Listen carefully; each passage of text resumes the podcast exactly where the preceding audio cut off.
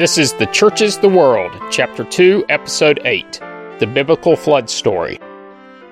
Last week, I gave a high level historical overview of the area on the eastern side of the Mediterranean Sea. This week, I'm diving into the biblical flood story. After the creation story, the next stop in Genesis is the flood. Well, there are Cain and Abel, and a mention of a few geographic names and some mysterious people. But I will not be covering the land of Nod, the area where Cain was essentially exiled, and mentioned in Genesis chapter 4, verse 16. There is no reliable source as to where Nod is, other than east of Eden. I will also not cover Enoch, also from Genesis 4, since its location is also unknown. Then there are the Nephilim of Genesis chapter 6, and again mentioned in Numbers 13 whose existence and qualities are of much debate. They too will not be covered. And now for the flood story. Instead of recounting it verbatim, I'll just give a general outline. I think you know where to find it if you want to read the whole thing, but just in case you don't, it's in Genesis chapters 6 through 9. The story describes God's intent to return the earth to a state of watery chaos by flooding the entire planet. He has decided to do this because of humanity's misdeeds. After the flood, he then remakes the world. As such, the flood was no ordinary overflow, but a reversal of much of creation. The narrative discusses the evil of mankind that moved God to destroy the world, the preparation of the ark for certain animals, and of course, Noah and his family. The story ends with God's guarantee, sometimes called the Noahic Covenant. This covenant was for the continued existence of life under the promise that God would never send another such flood. But there are a few things that most get wrong about the flood story.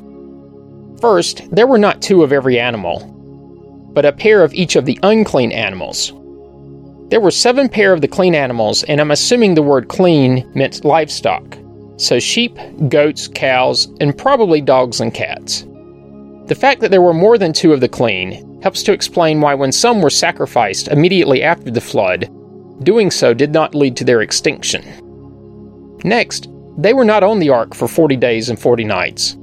According to the narrative, they were on board for 364 days, so one day short of most years.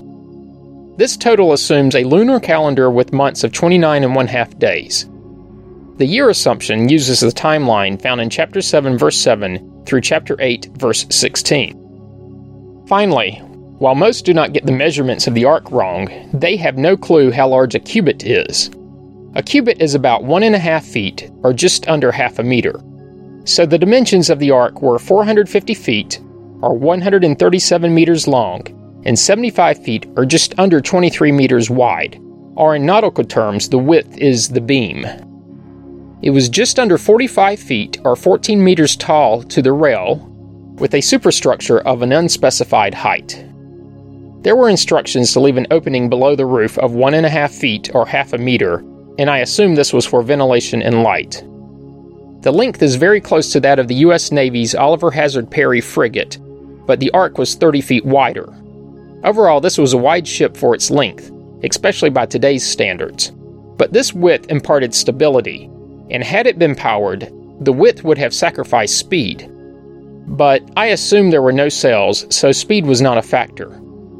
The major issue Noah would have faced as a naval architect, in my layman's opinion, would be the strength of the frame, especially the keel of such a large craft.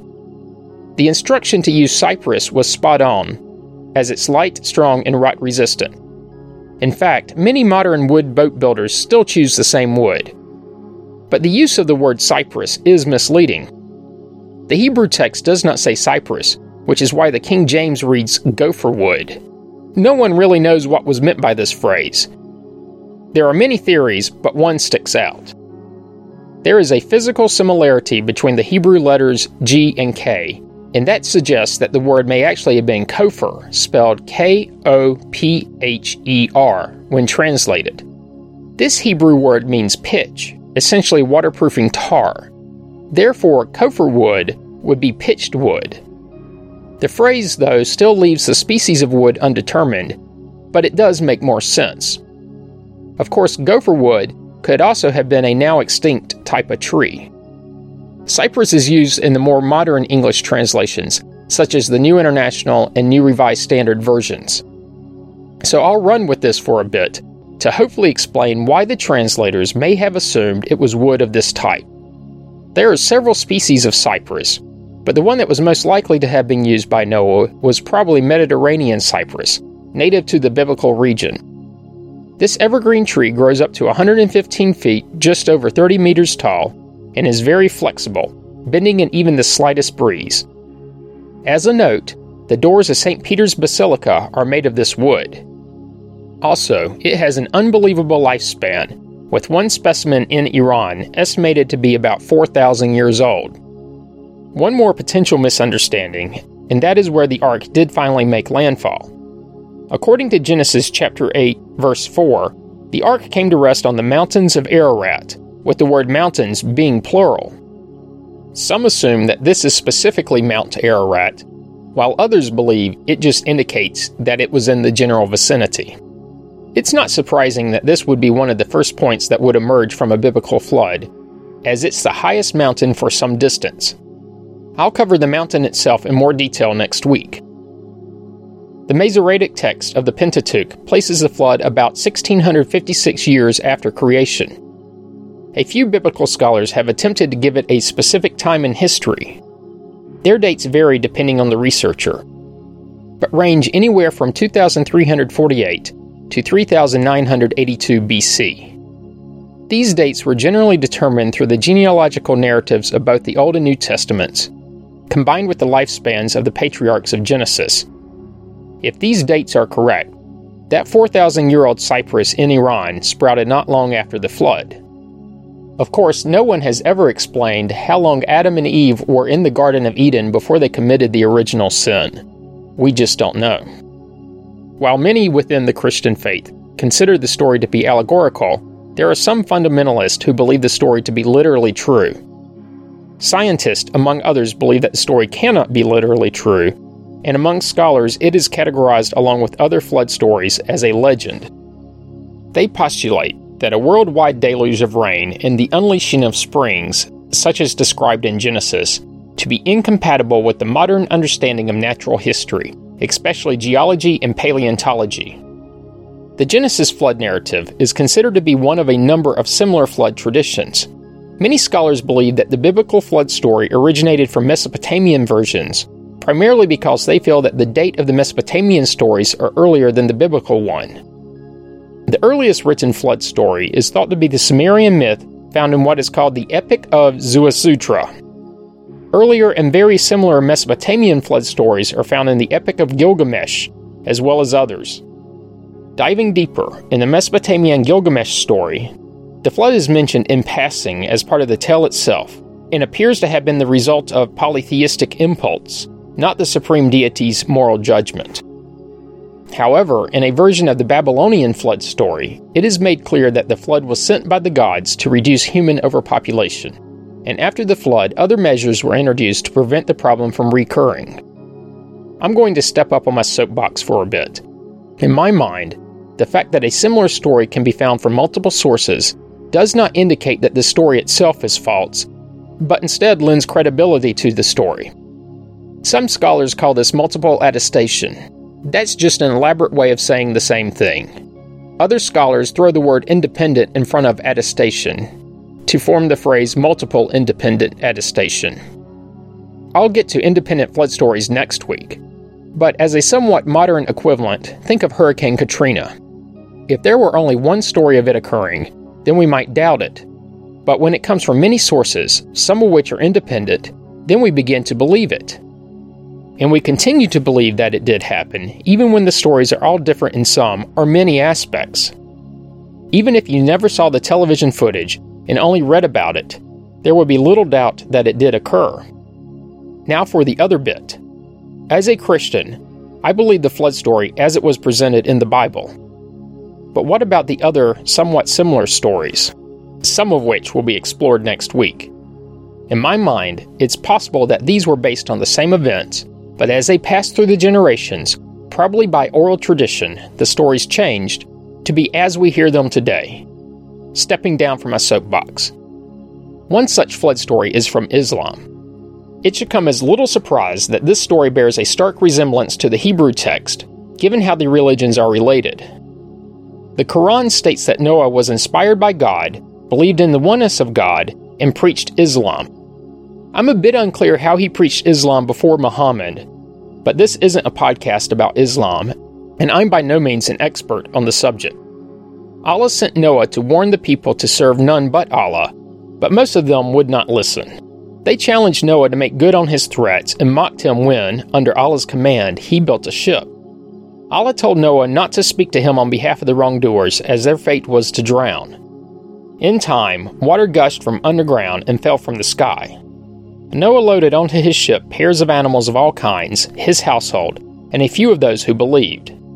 One of Noah's own sons did not believe and told his father he would seek safety in the mountains. By doing so, he was among the drowned. The ship sailed amid great waves. Allah commanded the earth to swallow the water and the sky to clear, and the ship came to rest on Al Judi. Noah complained to Allah for taking his son, and Allah reminded him that the son was an evildoer and not of Noah's household. And Noah prayed for forgiveness. Allah then told Noah to go, blessing him and the nations that will arise from those with him. As a note, Al Judi is sometimes called Mount Judi and is near the headwaters of the Tigris River, near the modern Syrian Turkish border. I'll touch on it next week when I cover Mount Ararat.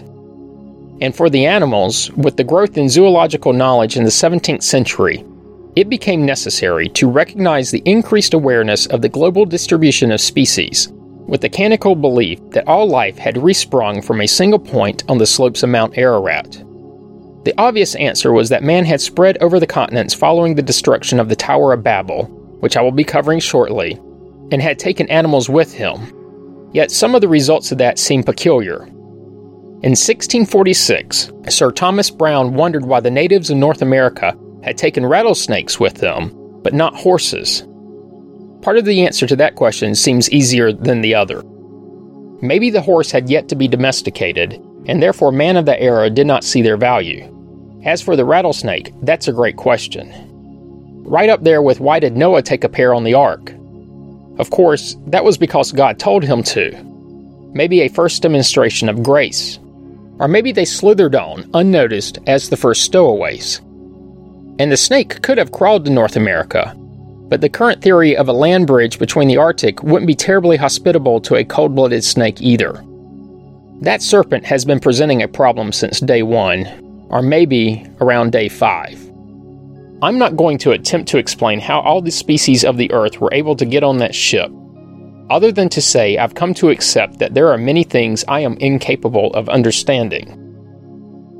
Some scholars pass the flood off as nothing more than a small localized event. Excavations in Iraq have revealed evidence of localized flooding at what is now the city of Tel Farah, Iraq, and various other Sumerian cities, a layer of riverine sediment, which radiocarbon dated to about 2900 BC, interrupts the continuity of the soil deposits. These sediments extend as far north as the city of Kish, which you should be very familiar with by now. Pottery from the Jemdet Nasr period, and therefore dating to around 3000 BC, was discovered immediately below the sediments, thought to indicate that a flood covered them in soil deposits. Other sites, such as Ur, Uruk, Lagash, and Nineveh all present similar evidence of flooding, but this evidence comes from different time periods. So, despite being interesting and providing insight into the history of the area, these were probably not the biblical flood event. Adrienne Mayor, a Stanford University professor of ancient history, has proposed that the theory that the global flood stories were motivated by ancient observations of seashells and fish fossils in inland and mountain areas. The ancient Greeks, Egyptians, and Romans all documented the discovery of such remains in these unusual locations. The Greeks hypothesized that the earth had been covered by water on several occasions, citing various seashells and fish fossils found on mountain tops as evidence of a flood. So, could it have really happened? There are probably as many theories as there are researchers. So let's walk through a few of the more compelling and also the ones that are just interesting. In the past, as late as the 17th century, there were several famous speculations attempting to explain the flood through natural causes. Thomas Burnet's book titled The Sacred Theory of the Earth proposed that the floodwaters arose from a hollowness within the Earth. William Whiston's book titled A New Theory of the Earth suggested that the major deviations in world history, such as a flood, could be attributed to the action of comets. Growing from Whiston's proposal is that a meteor or comet crashed into the Indian Ocean around 3000 BC, creating the 19 mile or 30 kilometer undersea Burckle crater, which sits quite a distance off the east coast of Madagascar. This event is assumed to have produced a giant tsunami that flooded coastal lands. There is also speculation about another large tsunami in the Mediterranean Sea caused by the Thera eruption around 1630 BC as the basis for the story. But the tsunami gives little warning, certainly not enough time to build an ark. The tsunami hit the South Aegean Sea in Crete, but did not affect cities in the mainland of Greece, such as Mycenae, Athens, and Thebes, which continued to prosper, demonstrating that the large ocean wave had a local rather than a region wide effect. Others believe that the flood story relates to the melting of the global ice caps following the last ice age. In fact, it is believed that about 12,000 years ago, the ice cap on the North Pole extended as far south as Connecticut, covering some 6 million square miles, or 15 million square kilometers, with ice. This is an area almost twice as large as the US, including Alaska. Of course, there was no more water on the planet at that time than there is now.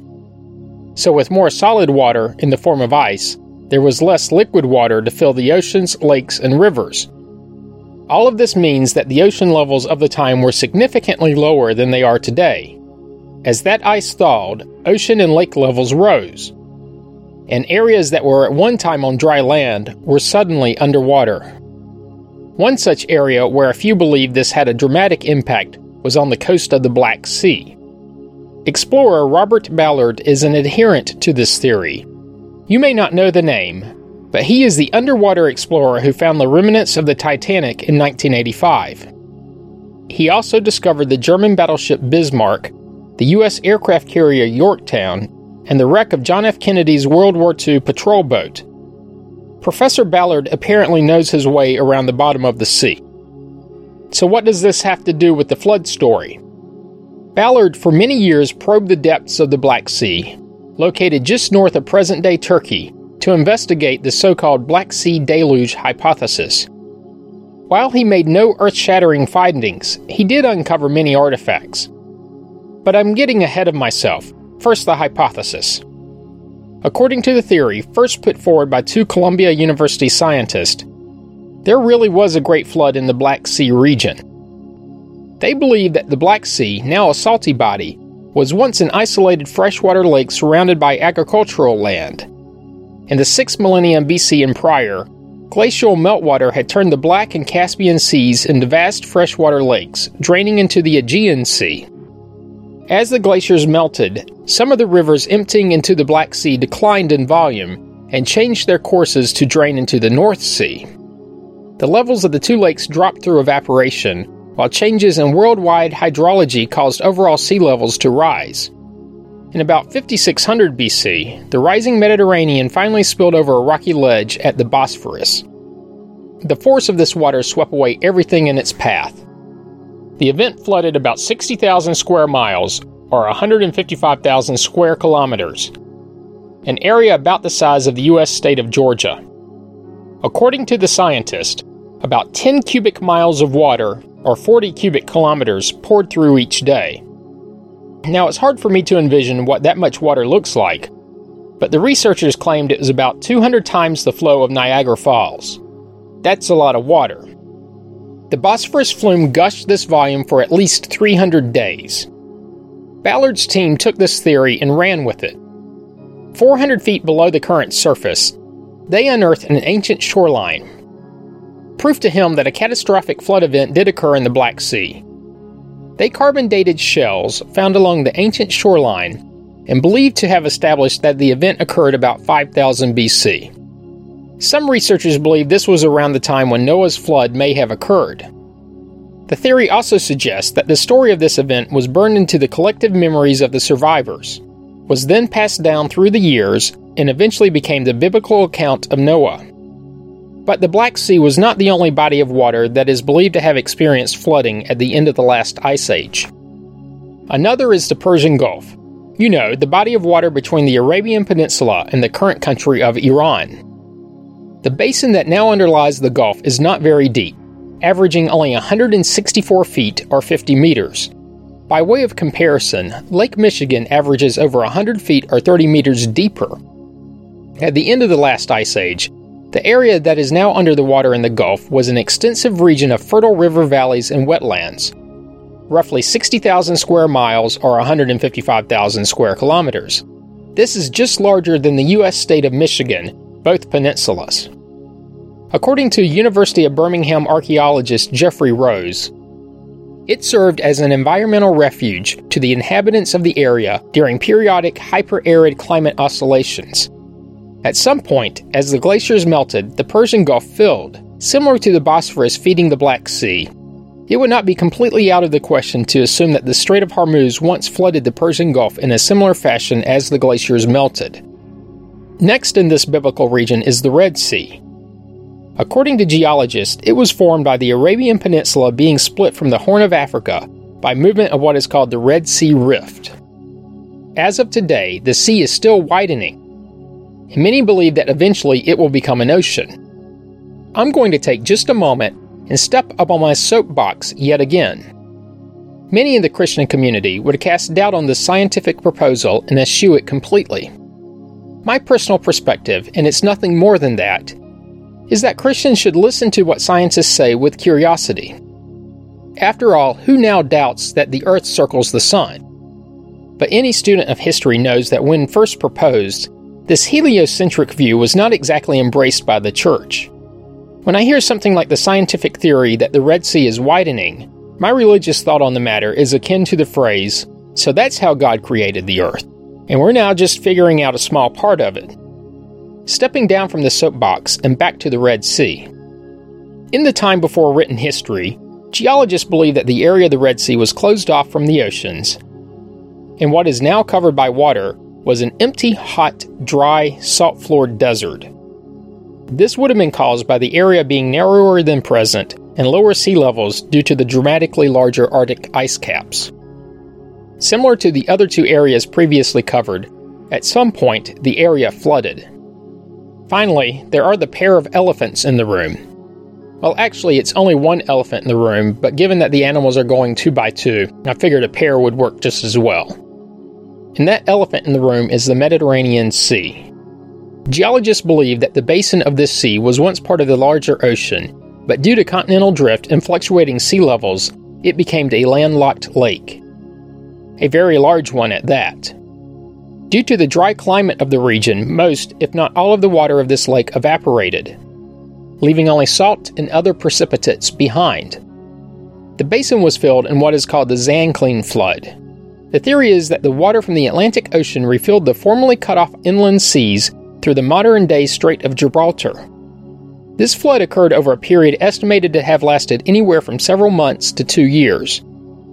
The sea level rise in the basin may have reached rates at times greater than 33 feet or 10 meters per day. And remember that this is the vertical rise. Depending on the slope of the shoreline, this means that the shore could have been moving inland at a rate greater than what any occupant of the area could have kept up with. Based on the now undersea erosion features, researchers estimate that the water rushed down a drop, maybe a waterfall, maybe a long gorge, with a discharge about 1,000 times that of the present day Amazon River. I think the movement of that much water is hard for us to comprehend, and it would have been massive by any standard. In my mind's eye, such an event could have been described as it was in Genesis chapter 7 verse 11, quoting, "All the fountains of the great deep burst forth." Interestingly, this theorized flood would have caused sea levels in the rest of the world to drop. Now the one caveat. This proposed flooding of the Mediterranean was long before other scientists believed modern man appeared. All of these lake, gulf, and sea filling floods could have started slowly as small as a trickle that barely anyone would notice. But as the sea level continued to rise and the erosion of the land dam whittled away any resistance, the flow would increase. And with this would come catastrophe on a biblical scale. And such occurrences are not confined to the ancient or prehistoric world. Off the top of my head, I can think of three regions where a rise in the global sea level would cause a similar flood, though not on the scale of the Mediterranean. There is the Salton Trough of California and Mexico, which lies almost entirely below sea level. Just north of there is the much more well known Death Valley. And half a world away, on the border of Israel and Jordan, is the Dead Sea. I'm sure there are many other areas geographically similar. Of course, some would argue that the biblical flood story is a remnant of the ancient flood narrative, this, of course, is understandable, as not much time passes before a huge flood occurs somewhere in the world. In fact, in the first couple years of this century, we had both the Indonesian tsunami and Hurricane Katrina. But then again, no one built a colossal boat and saved all the world's animals in either of those two disasters. To me, the most interesting thing about the intersection of the biblical flood story and the world at large is not the flooding of the Mediterranean basin are the other various seas and gulfs. It's that similar flood stories can be found in the traditions of indigenous peoples on every continent. Well, except for Antarctica. But you'll have to wait until next week for those. So that's the episode for this week. Join me next week when I'll cover those similar flood stories from throughout the world. As always, you can find information about the podcast on the internet at thechurchistheworld.com. Comments and questions can be sent to comments at thechurchistheworld.com, and you can find the Facebook page by searching the phrase The Church is the World as four separate words. Thanks for listening, and have a great week.